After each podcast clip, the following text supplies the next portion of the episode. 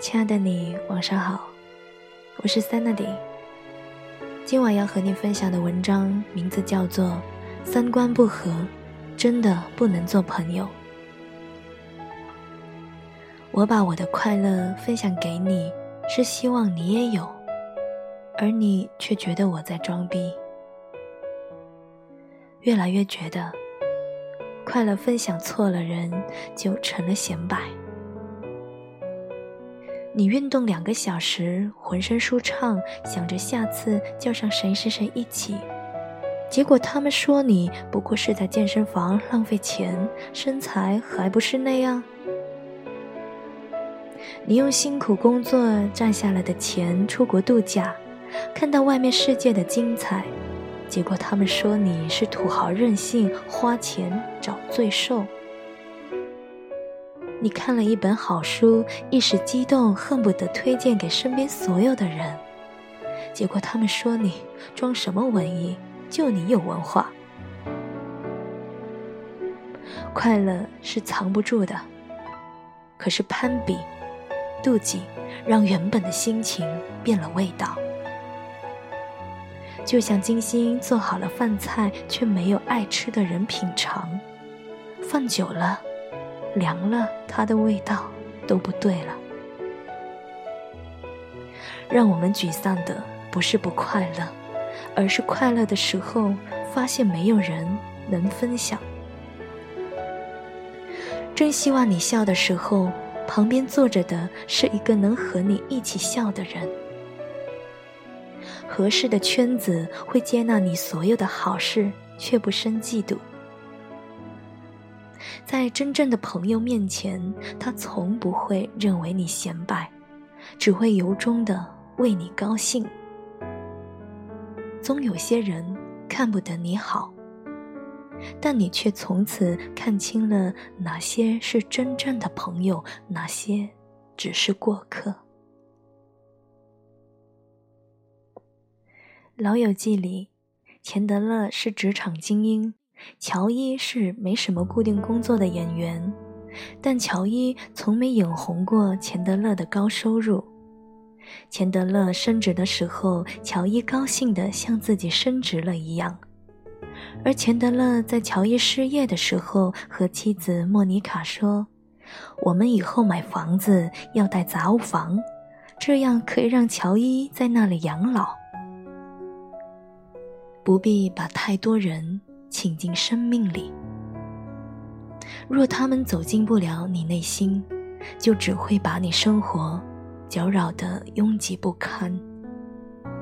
生活无需多陪衬，三观不合的朋友多了，越热闹越冷清。当然，志同道合指的并不是完全一样。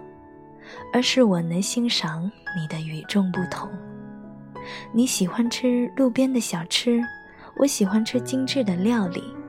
但我理解路边有路边的特色和美味，也愿意陪你一起开发隐藏的各种路边小店。这并不是三观不合，但你硬说我吃料理是装逼，非说路边的小吃才是平民的合理选择。这才是三观不合。你不热衷旅行，觉得在家里的悠闲就很有趣，但你觉得我说走就走的旅行确实很酷。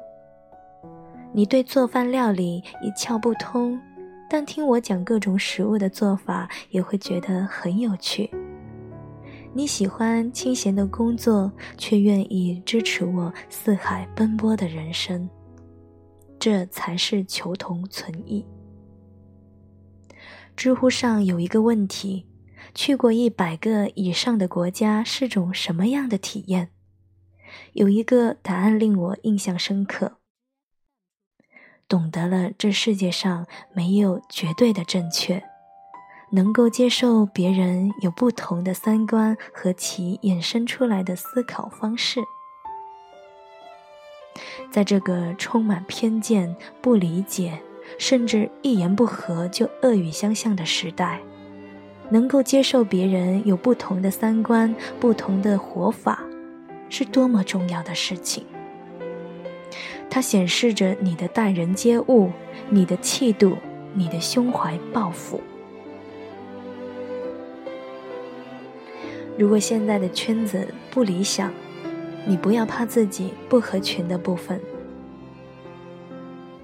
前两天，我和来餐厅探店的一个编辑聊天，他说，有一次他采访到一个很欣赏的店主，深夜才写完稿，心情还是很开心激动，迫不及待地跟一个朋友打电话，对方听了几句，却回应道：“你工作太辛苦了吧，还要熬到这么晚，给加班费吗？为了点钱，至于吗？”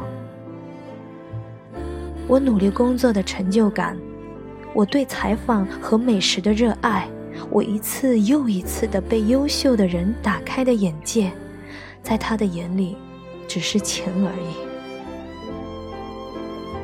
其实你现在真正要做的是让自己变得有趣，等到有一天，他们会发现你已经成长为一个超级酷的人，在他们远远无法触及的高度。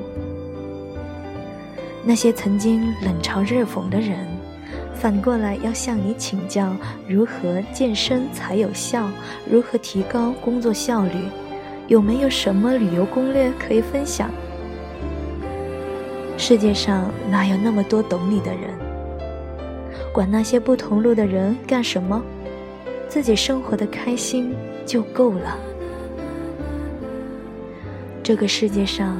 能遇到志同道合、三观一致的人，并不容易，但真的很有趣。余华谈起好友莫言说：“我和莫言就住在同一个宿舍，我知道他所有的毛病，他也知道我的，但是我们都不说。”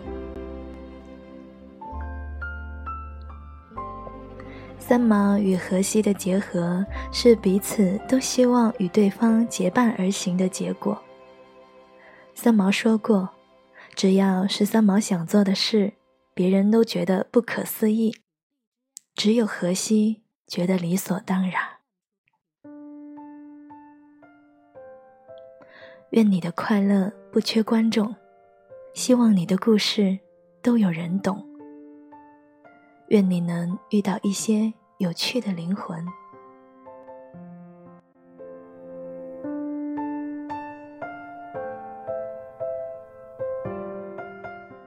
今晚的文章就分享到这里了，希望你会喜欢。